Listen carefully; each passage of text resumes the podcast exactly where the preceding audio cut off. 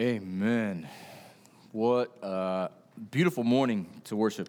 Got up this morning and heard the birds and heard the uh, buzz in my neighborhood. All my neighbors were worshiping. The concert of lawnmowers, um, worshiping at their, their altar this morning. Um, but we are here to worship the risen Lord. Uh, so, if you're here for the first time, we're glad you're here, and uh, many people attend church on Easter Sunday because it's a tradition. We've, we've, we've always done it, and we're glad you're here. Um, and uh, if the last time you were here was last Easter, uh, I hope that will not be the case again. I hope that uh, what we say this morning, what you learned this morning, will be um, applied to your hearts and minds, and the Lord will use it for his glory. Uh, and so, the tradition that we celebrate on Easter Sunday, on Resurrection Sunday, is that Jesus Christ, the Son of God, fully God, fully man, died on the cross and three days rose again as the Lord of glory. But we as a church, we celebrate that every time we gather.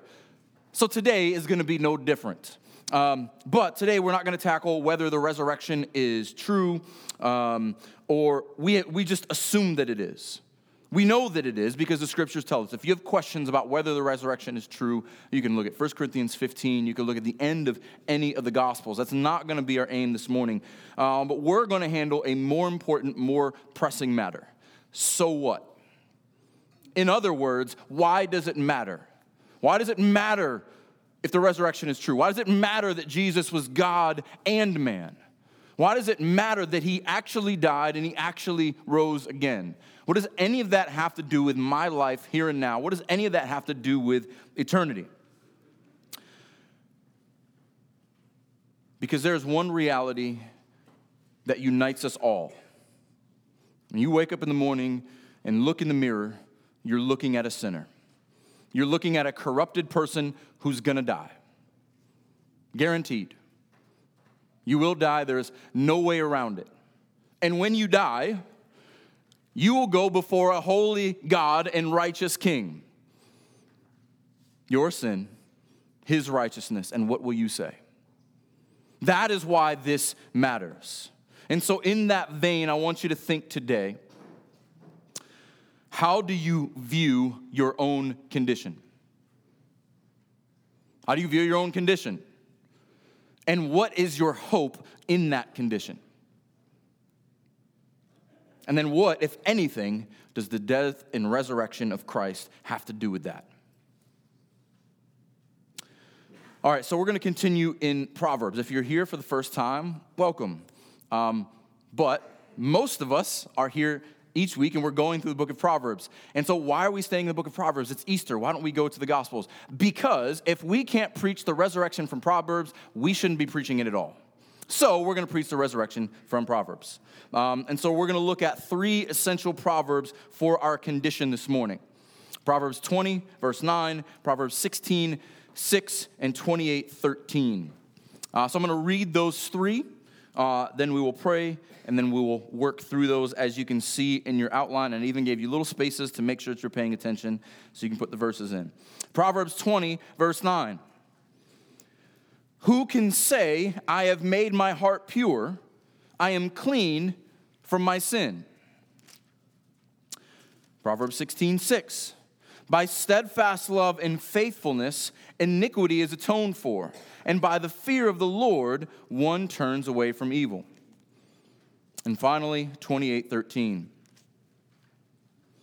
Whoever conceals his transgression will not prosper, but he who confesses and forsakes them will obtain mercy. Let's pray. Heavenly Father, we praise you this morning as a great and awesome God. Blessed be your name in all the earth. We stand with your saints throughout history and your saints all over the globe. This morning and throughout the day, we pray that Jesus Christ and Him crucified will be proclaimed and sung and exalted. Amen. That your people would find encouragement and comfort at the foot of the cross. That we stand in His righteousness because he took our sin. that we might have eternal life. This is truly good news. We are the people of good news. May we always have the good news on our lips. And when the world speaks of sin and speaks to the problem of sin, may we have an answer. And that answer is a person, and that person has a name. He is Jesus the Christ, the Son of the living God. And it is in His name, by the power of His Spirit, that I pray. Amen. So we're going to begin in Proverbs chapter 20, verse 9. So, one of the, if not the most profound questions in the entire book. This question is for all sinners alike, and I want you to think about it. I want to read it slowly, and I want you to consider it. Who can say, I have made my heart pure? I am clean from my sin. Who can say? Any bold hands want to raise to say, I can? No, you can't.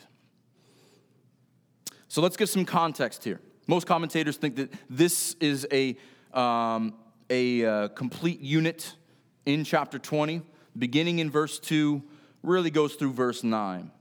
Remember last week we looked at the king.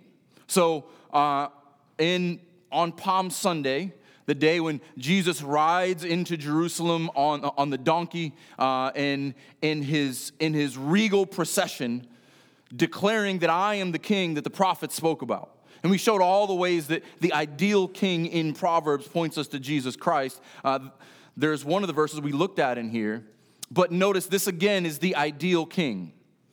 And so, if we see this as a unit beginning with the king and ending with the king, and then all of the king's subjects in the middle, it kind of gives you a picture of mankind before the ideal king or the righteous king. Let's begin in verse 2. The terror of a king is like the growling of a lion. Whoever provokes him to anger forfeits his life. A righteous king is to be feared because he hates wickedness. And if you are wicked, you should be terrified. So, what marks the king's subjects? Verse 3 it's an honor for a man to keep aloof or away from strife, but every fool will be quarreling. That's certainly true of subjects in a kingdom. The sluggard does not plow in autumn, he will seek at harvest and have nothing. Also, true of some of the king's subjects. The purpose in a man's heart is deep like water, but a man of understanding will, will draw it out. There's wisdom in this kingdom. Uh, and I think that the repetition of man here helps us. Uh, many, in this whole section, many a man proclaims his own steadfast love, but a faithful man who can find it. Pay attention to this one. This is a very similar question, answering or addressing a very similar problem. Many a man proclaims his own steadfast love.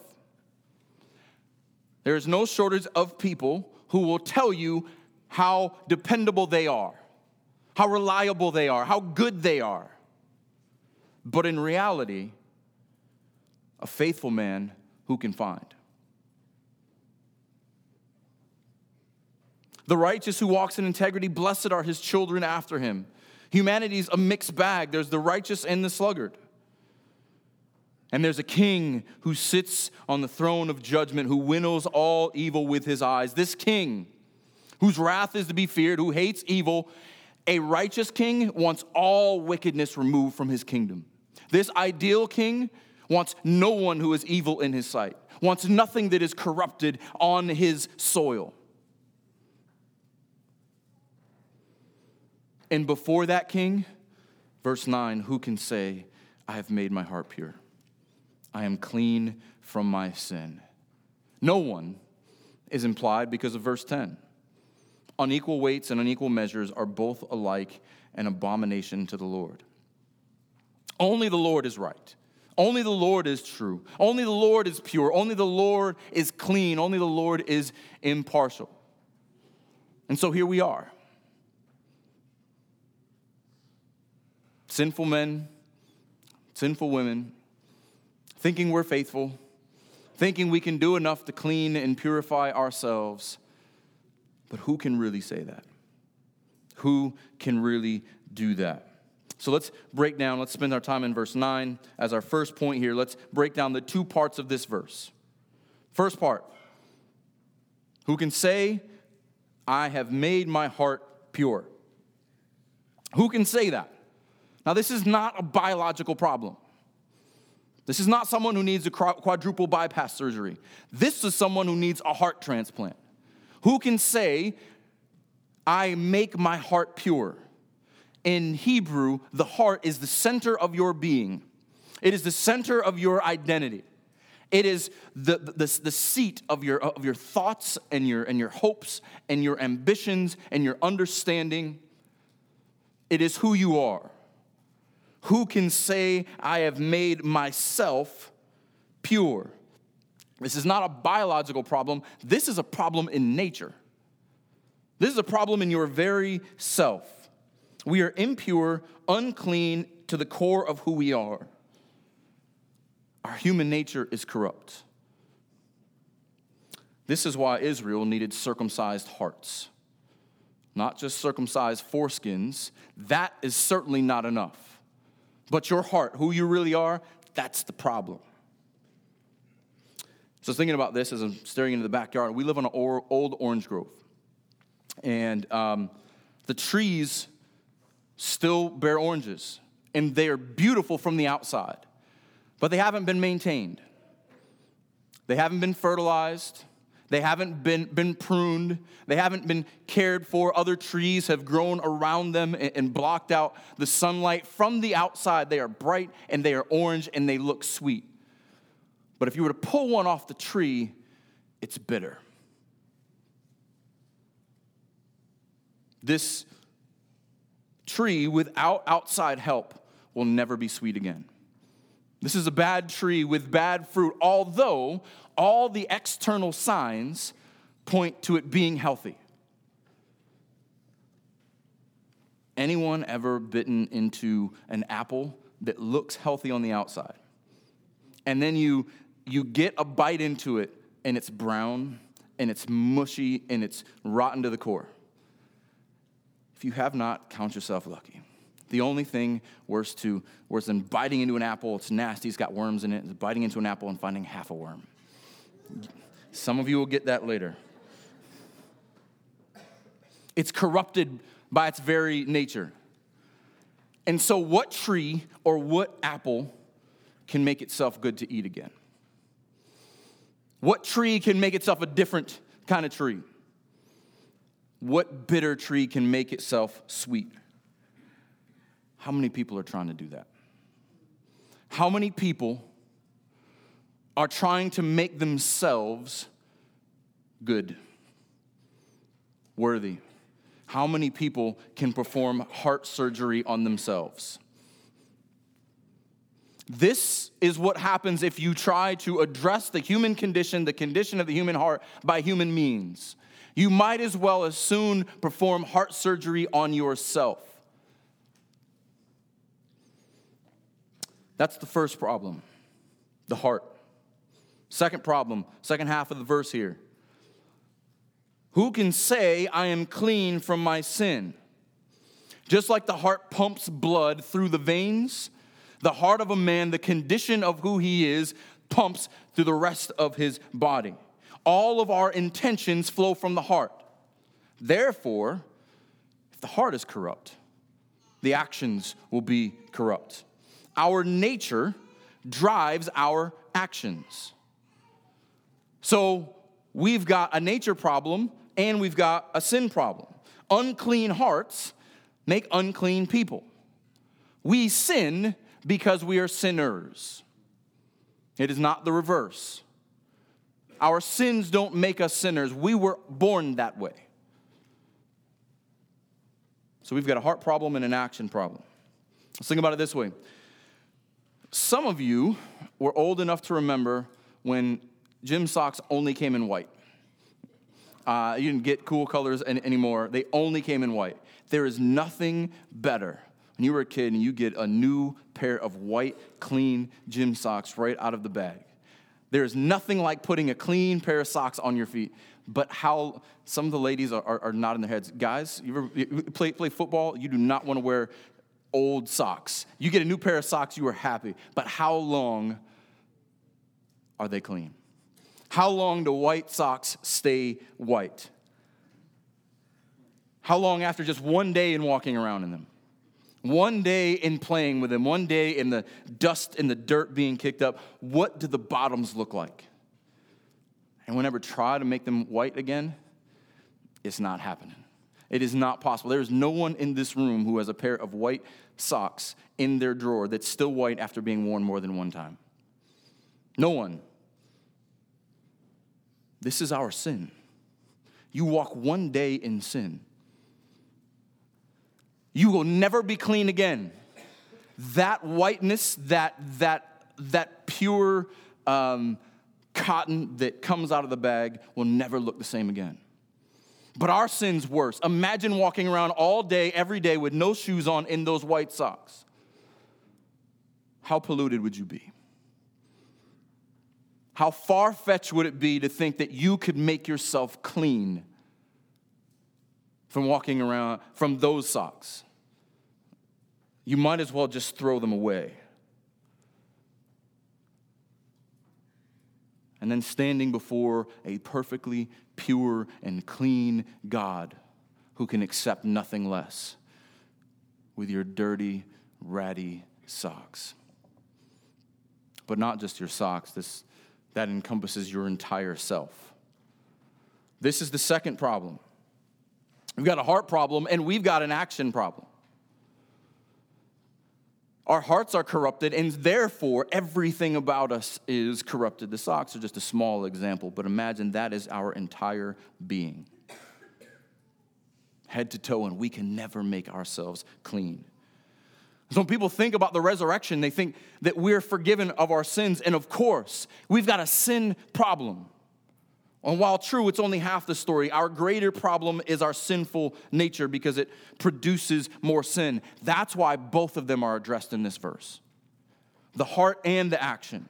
Humanity has a sin anatomy problem and a sin activity problem. Our composition as human beings is corrupted. Our sin anatomy, therefore, our actions are corrupted, our sin activity. And so here's the problem of sin. Here's the question for all sinners you've got a corrupted nature, you've got corrupted actions. What are you going to do? And because this is man's problem, because this is our problem as humanity, man must answer for it. It wouldn't be right or just of, of, of God to take out the, the, the punishment on someone who doesn't fit the crime. What is humanity's hope then? Is anyone able to resolve it? Here we come to our second point, verse 6 of chapter 16.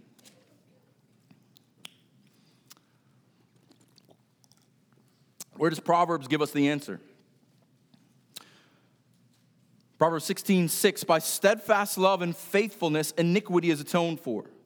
And by the fear of the Lord, one turns away from evil. Uh, let's look in detail here. First word, by. This is how it comes to pass. This is the means by which iniquity or sin is atoned for. If you're not familiar with the word atone, it means covering. From the very beginning, when there is sin, it is an affront and an offense to God, and it must be covered. This is the point of the sacrificial system, and this is what they knew instinctively that my sin deserves death.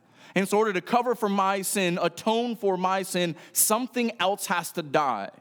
A suitable sacrifice, so they would kill animals and their blood would cover the altar as an offering to God, and so their sin would be covered.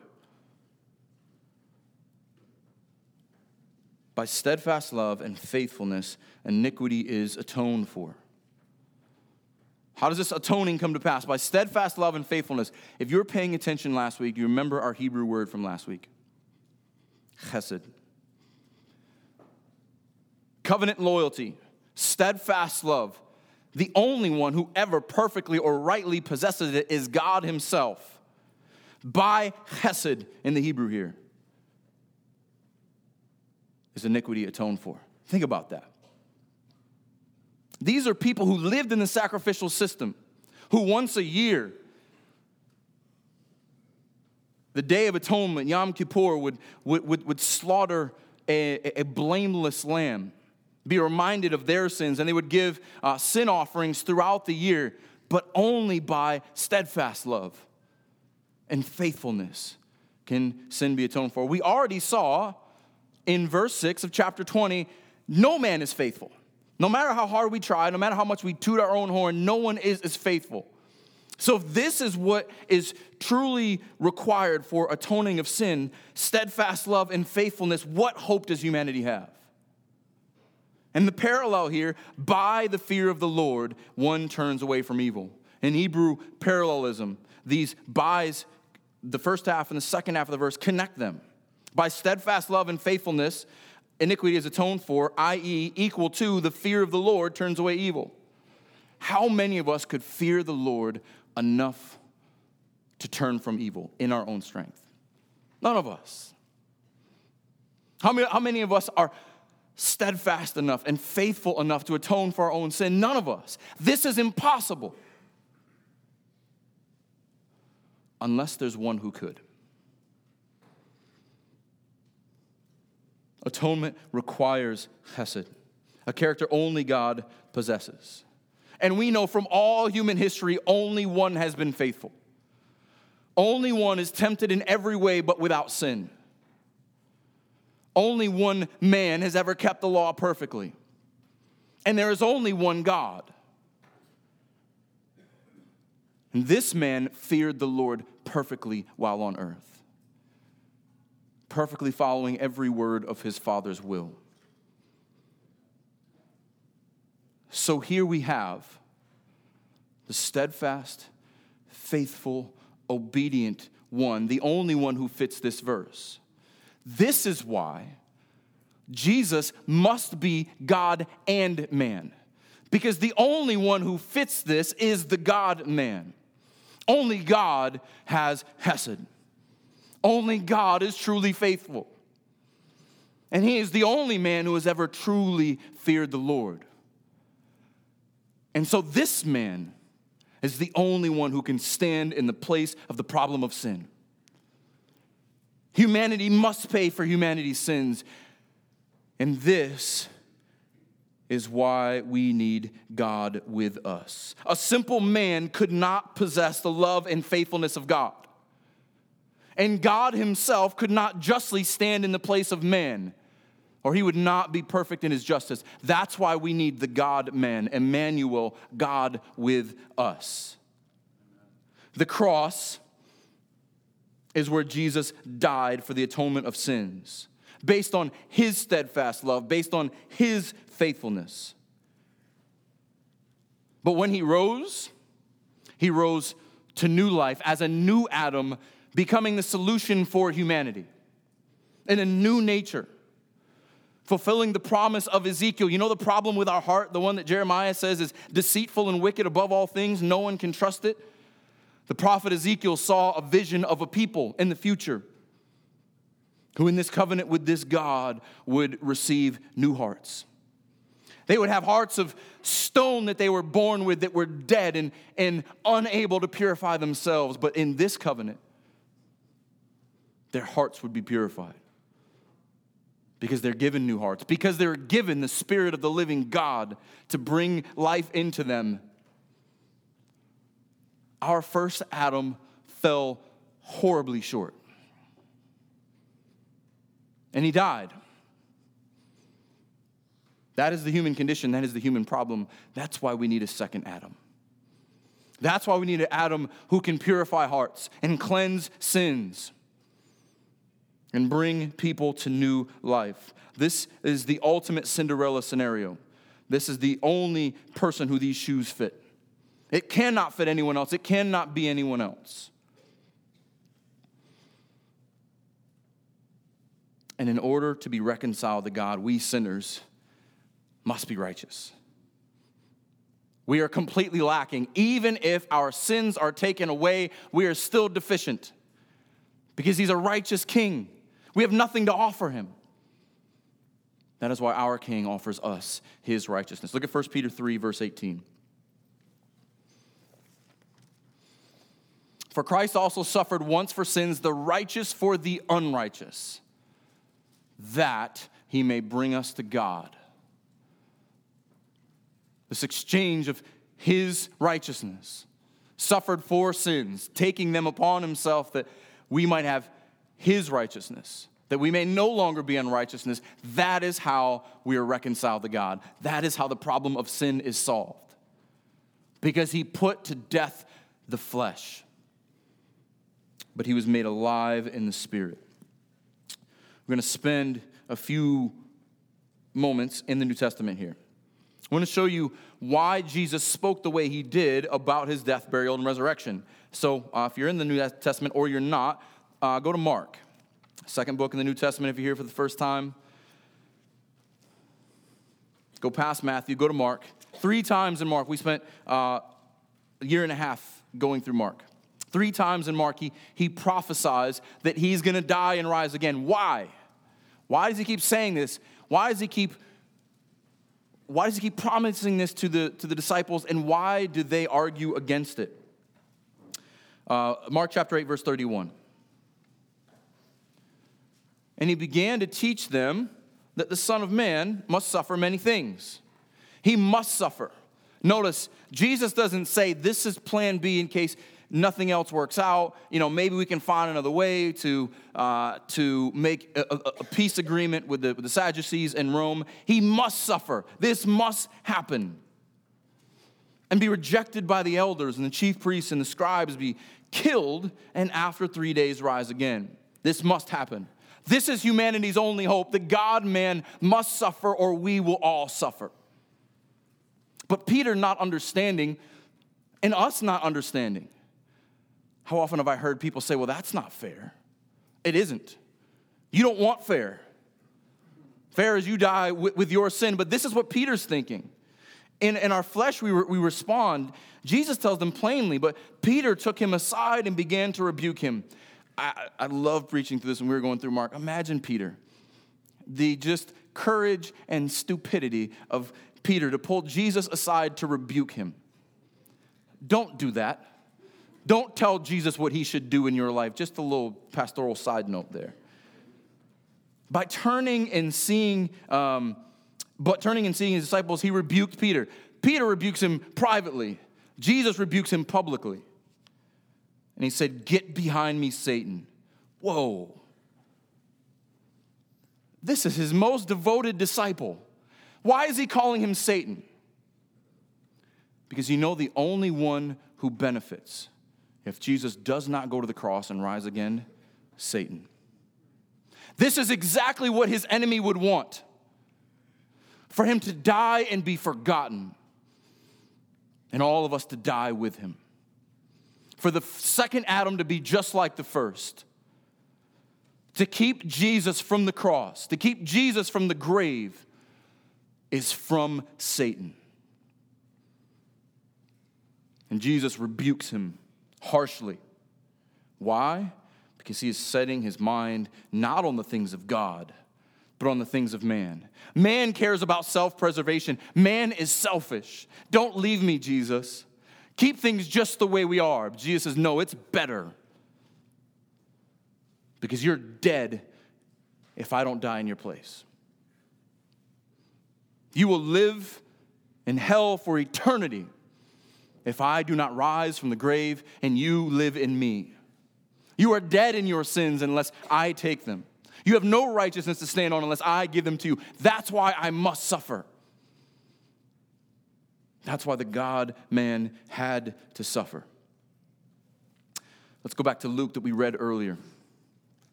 So, this is before the resurrection. Jesus even reminds them after the resurrection, Luke 24.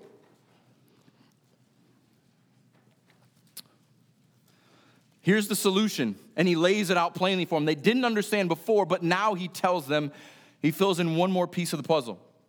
Uh, we, we began that uh, verse 44 These are my words that I spoke to you while I was still with you, that everything written about me in the law, the prophets, and the Psalms must be fulfilled. Proverbs, where we're reading right now, that's considered the Psalms. The Hebrew Tanakh has three distinctions the law, the prophets, and the writings.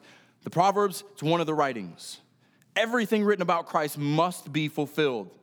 Everything must be fulfilled.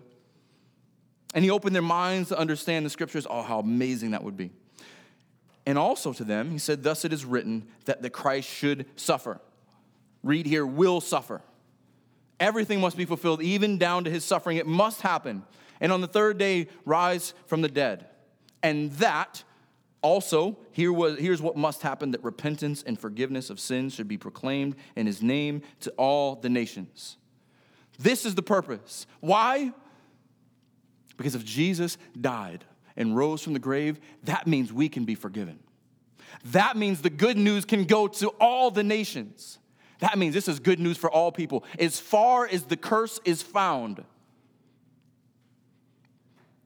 from one side of the globe to the other, throughout all of history, this is humanity's answer. This is the good news that there is forgiveness of sins for those who repent. Praise God. This is why he had to die. But not just that he died, but that he rose again. What is the significance of him rising again? Let's go to the book of Hebrews. The book of Hebrews, the entire purpose of the book is how Jesus is better than everything else. Cliff notes Jesus is better than everything that came before. Full stop. But obviously, there's more to discuss. Hebrews uh, deals with many themes, but let's go to chapter 8. I wish I could spend more time here, but I'm going to do this quickly. The writer here spends a lot of time in the uh, priesthood and the sacrifices, but verse 1 of chapter 8 is kind of a summary. Now, the point of what we're saying is this it all comes down to this. We have such a high priest, one who is seated at the right hand of the throne of the majesty in heaven, a minister in the holy places in the true tent that the Lord set up, not man. All right, let's piece these things together. High priest, again, Proverbs is written to Israel. They grew up in a sacrificial system. Once a year, the high priest goes into the Holy of Holies. Only one person can offer that sacrifice for the atonement of the entire nation. Only once, only once a year. This high priest does it once forever for his entire kingdom for all of their righteousness, for the forgiveness of all of their sins. And it's not just any ordinary high priest. He's not just walking into a, a, a 10 by 10 room. He is a high priest who is seated at the right hand of the throne of the majesty in heaven. That's kingly language. This priest is also a king. And when he walks into these holy places, he is seated at the true tent. The tabernacle that the Israelites went to to worship on earth, the temple that they went to worship on earth, that was made with human hands. But this true tent, God made, not man. This high priest, this king, goes before God. When he rises, he takes the sacrifice of himself and lays it and says, It is finished because I did it and I am seated because my work is done, and now my reign begins. This is why he rose again to seal that the dead stuff remains dead, but the things that are alive remain alive. As long as he is king, if you are in him, you are alive. As long as he is high priest, your sins are covered. You know how long that is? He is the same yesterday, today, and forever. That means forever. This is where our risen king is now. Let's skip forward to chapter 9, verse 24. For Christ, uh, still in Hebrews, sorry. uh, for Christ has entered not into holy places made with hands, we covered this, which are copies of the true things, the heavenly things, but into heaven itself, not to appear in the, eh, now to appear in the presence of God on our behalf. He died, he rose again in our place. We have wicked hearts. We are unclean creatures. We can't stand before God. But He stands in our place. Not like other high priests, verse 25, to offer himself repeatedly as the high priest enters a holy place every year with blood not his own. Just like the high priest is no longer needed to apply the blood of animals for sins, neither do you need to t- continue to atone for your sins. If you are in Christ, stop trying to pay what Christ has already been paid, has already paid. Once for all, that means you too. That means you can rest in his sacrifice, you can rest in his finished work. For then, he would, at verse 26, he'd have to suffer repeatedly since the foundation of the world because we keep sinning. But as it is, he has appeared once for all at the end of the ages to put away sin by the sacrifice of himself. Going back to our verse in Proverbs 16, how is sin atoned for? Steadfast love, faithfulness, himself. He is the only acceptable sacrifice. And just as it is appointed for man to die once, and after that comes judgment, so Christ, having been offered once to bear the sins of many, will appear a second time, not to deal with sin, but to save those who are eagerly waiting for him. Think about that. If you are in Christ this morning, we can eagerly wait. We don't have to fear his coming, we're excited for it. Because he died once to sin. He died so that we may never die of our sin. And so that's why we eagerly await. That's why we're excited about the resurrection, because the empty grave reminds us that he is alive and he is coming again. He is seated on the right hand of the Father in glory. And no one can take that away from him or you.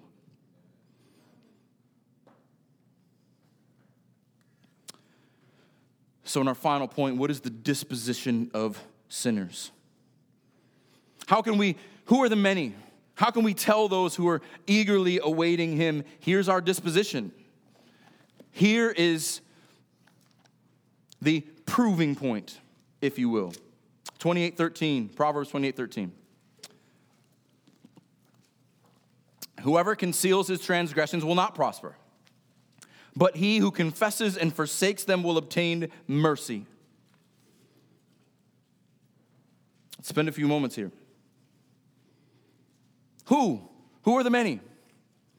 Who are those who eagerly wait him?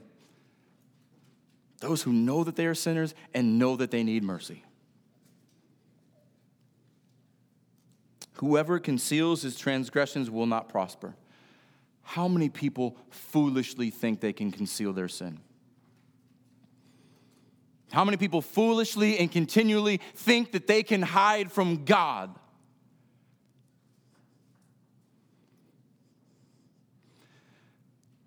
As if you're a little two year old who thinks because mommy can't see me, or I can't see mommy, she can't see me. He is the living God. But yet, how often do we try to conceal our sin? How often do we try to hold them tightly because we don't want to give them up? How often do we think we think we can keep pushing them under a rug and push them in a dark closet and think that they will never come back out? Our sins are not inanimate objects. It's like, it's like rotten fish. You ever try to ignore rotten fish? You might be able to do it for a couple hours, but it is going to stink. And it is going to get worse and it is going to get putrid. You can't conceal it because it will find you out and it will clear the house out. Bad news, that's you.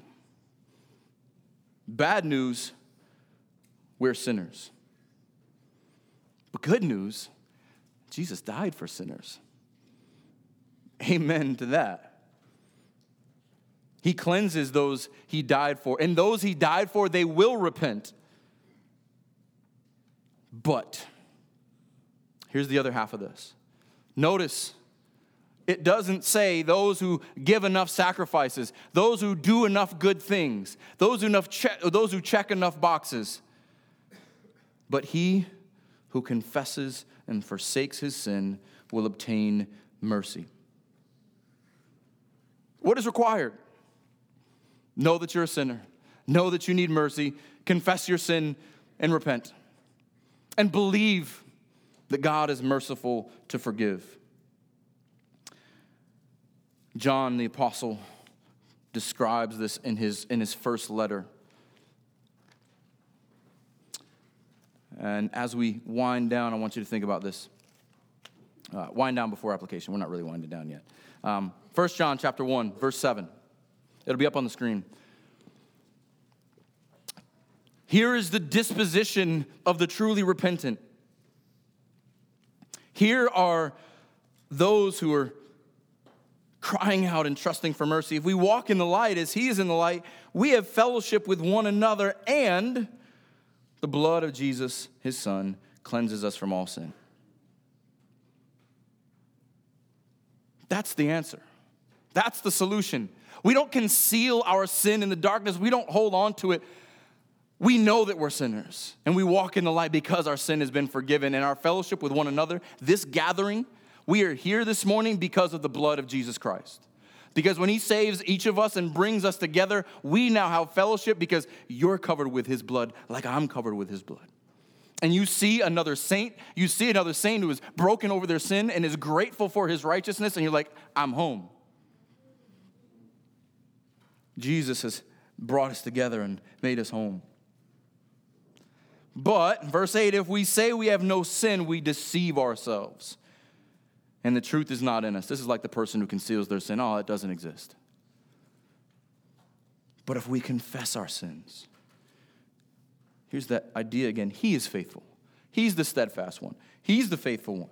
And just to forgive our sins and to cleanse us from all unrighteousness. Notice that's exactly what we read in Proverbs. We've got a heart problem, it needs to be purified. We got a sin problem, it needs to be cleansed. We need a faithful one, we need a steadfast one. It's Jesus. It's the Messiah who's able to cleanse us from all unrighteousness and give us his righteousness. If we say we have not sinned, we make him a liar, and his word is not in us. Don't be foolish.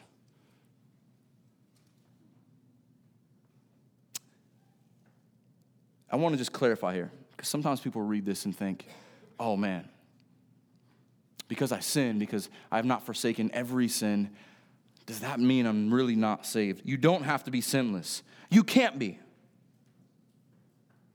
But if the Holy Spirit is working, you will be convicted. You will confess. You will hate your own sin. You will try to suppress it like, like a, a, a, beach ball, where you can try to push it down as, as much as you want under the water, but it will, you, you can't do it for too long. You don't have enough strength. And that conviction, the Holy Spirit working in you, is crying out to a living God for mercy and saying, Christ is faithful even when I'm not. I rest on his faithfulness.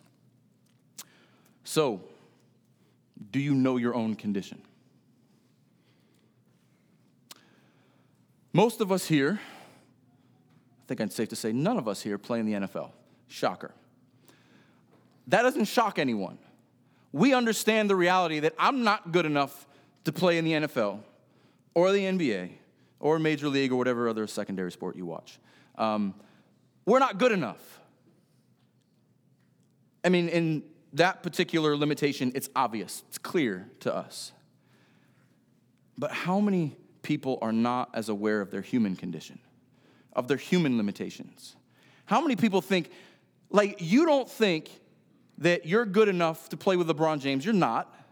But you think you're good enough to stand before a living God in your own righteousness? That's a little brave.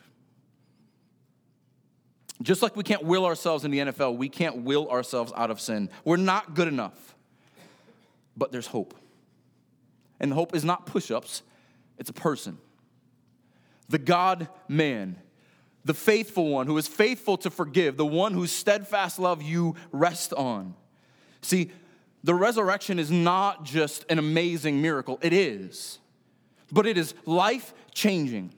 history altering good news. It changes the whole dynamic of God before man because now there is a sacrifice. Now there is reconciliation. And now there's an answer to the entire human condition. How? Through the steadfast love of our Savior to all who repent and believe. Christ accomplished all this so that we could even begin to fear the Lord as he did. That's going to be our topic for next week the fear of the Lord. And in that fear of the Lord that he accomplishes for us, we are right citizens of his kingdom. He has banished evil from his kingdom, and one day he'll banish it for good. But he begins in us. He begins in the work of the redeemed with his righteousness. He is the ideal king who will rid his kingdom of evil forever. And he, sound, he surrounds himself with righteous people. That is why we, we must have his righteousness, because we don't have any on, his own, on our own. And he wants us to be like him. For his glory, which ends up being our good. All Christian theology can be seen through how we see the cross. And I just scratched the surface this morning.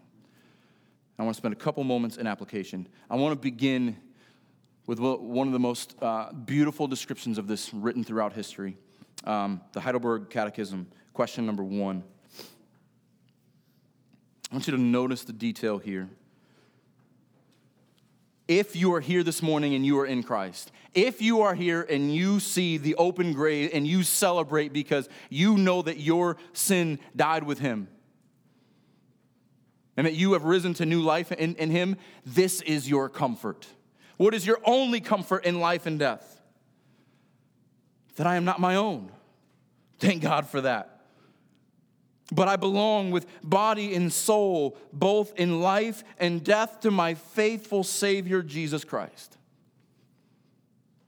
All of me. He didn't leave anything behind, no sin unaccounted for. He has fully paid for all my sins with His precious blood. And He has set me free from all the power of the devil. You're not just saved once and left there. He also preserves me in such a way that without the will of my heavenly Father, not a hair can fall from my head. Is that not a comfort? God knew He was going to do this, and I'm fine with it. Because not even one gray hair sprouts out without the Father knowing. Is that not a comfort? Do you believe that? Do you rest in that? It's easy to blame God. It's easy to complain. But you know how, you know how good He is and how merciful He is. That all things must, must work together for my salvation. Christ must die. He must rise again. All the scriptures must be fulfilled so that he would save a people for himself. That the king would have subjects that the king would have a kingdom. Therefore, the answer of this question continues By his Holy Spirit, he also assures me of eternal life and makes me heartily willing and ready from now on to live for him. Amen.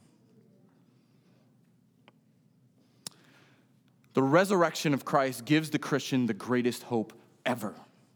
There is no greater hope, there is no other hope. So you, if you're here this morning and you don't know him, there is a righteous king. He's righteous. He hates evil, it is an abomination to him. And he must rid every bit of it from his kingdom, and you can't save yourself from his wrath. You need, you need him to save you. Confess your sin, forsake it, leave it behind and cry out to Him in belief. However, if you are here this morning and you have thrown yourself upon the mercy of the living God, if you have stood before the throne of your king, and he has saved you. Take comfort.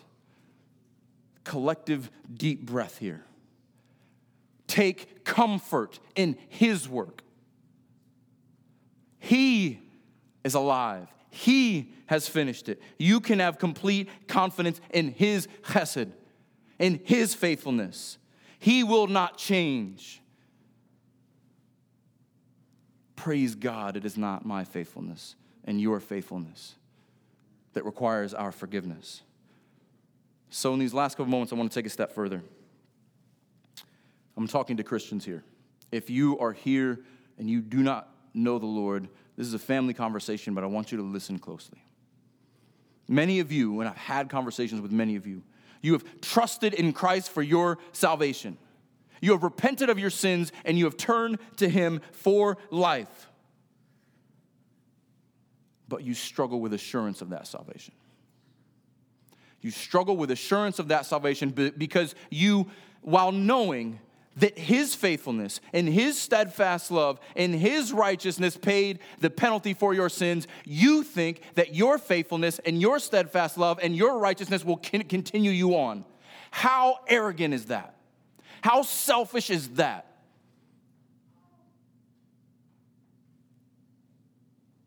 To think you can continue what Christ has started in you.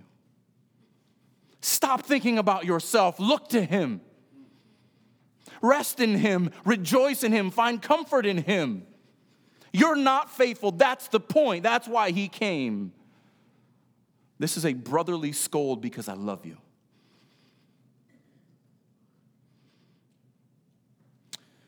And because I love you, I want you to know that if He set you free, you are free. And I want you to know this fact. You are as reconciled to God today as you will be on the day when he returns in glory. Nothing else you need to do to add to that.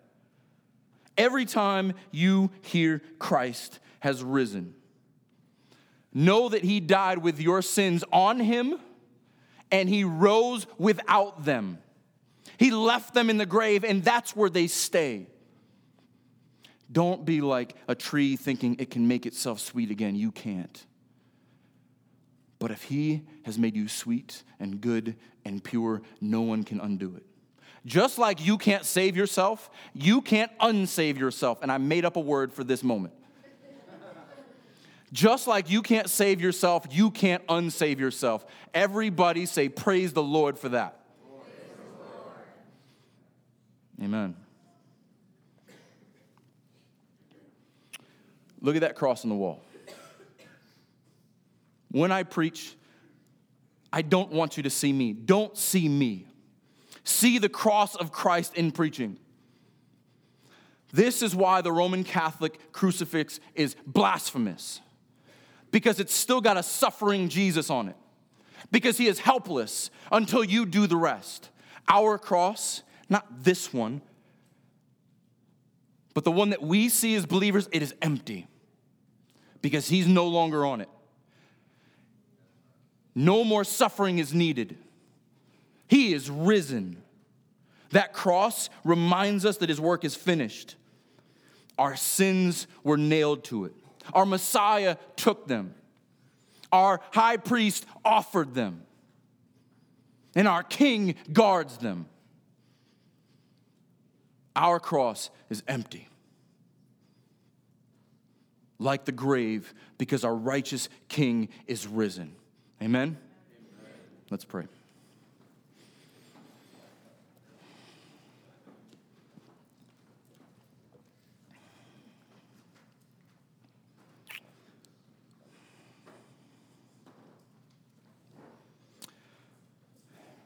Heavenly Father, your perfect plan of redemption is incredible that you would know us before the foundation of the world, that you would know our sin, that you would know our wicked hearts, that we would know, like Adam, we want to conceal our sin. We want to be like God. We want to listen to the enemy. You knew that about us. You knew there was no hope. You knew we couldn't save ourselves. But because of your grace and your steadfast love and your mercy, you sent your Son.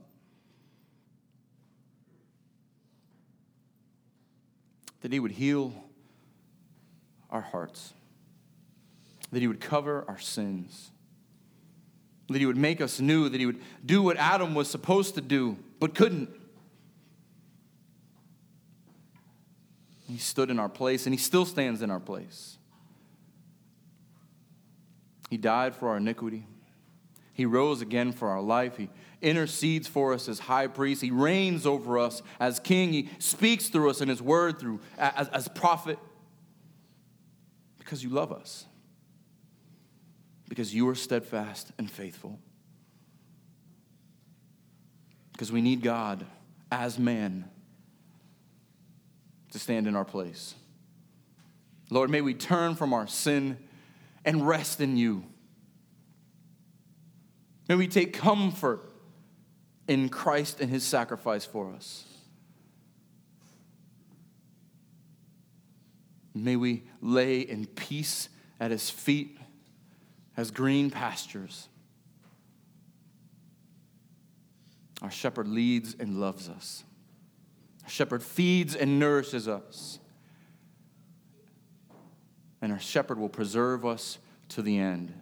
Because when he returns, we will rejoice. And until he returns, we will rejoice because it is finished in him. In Jesus' name we pray. Amen.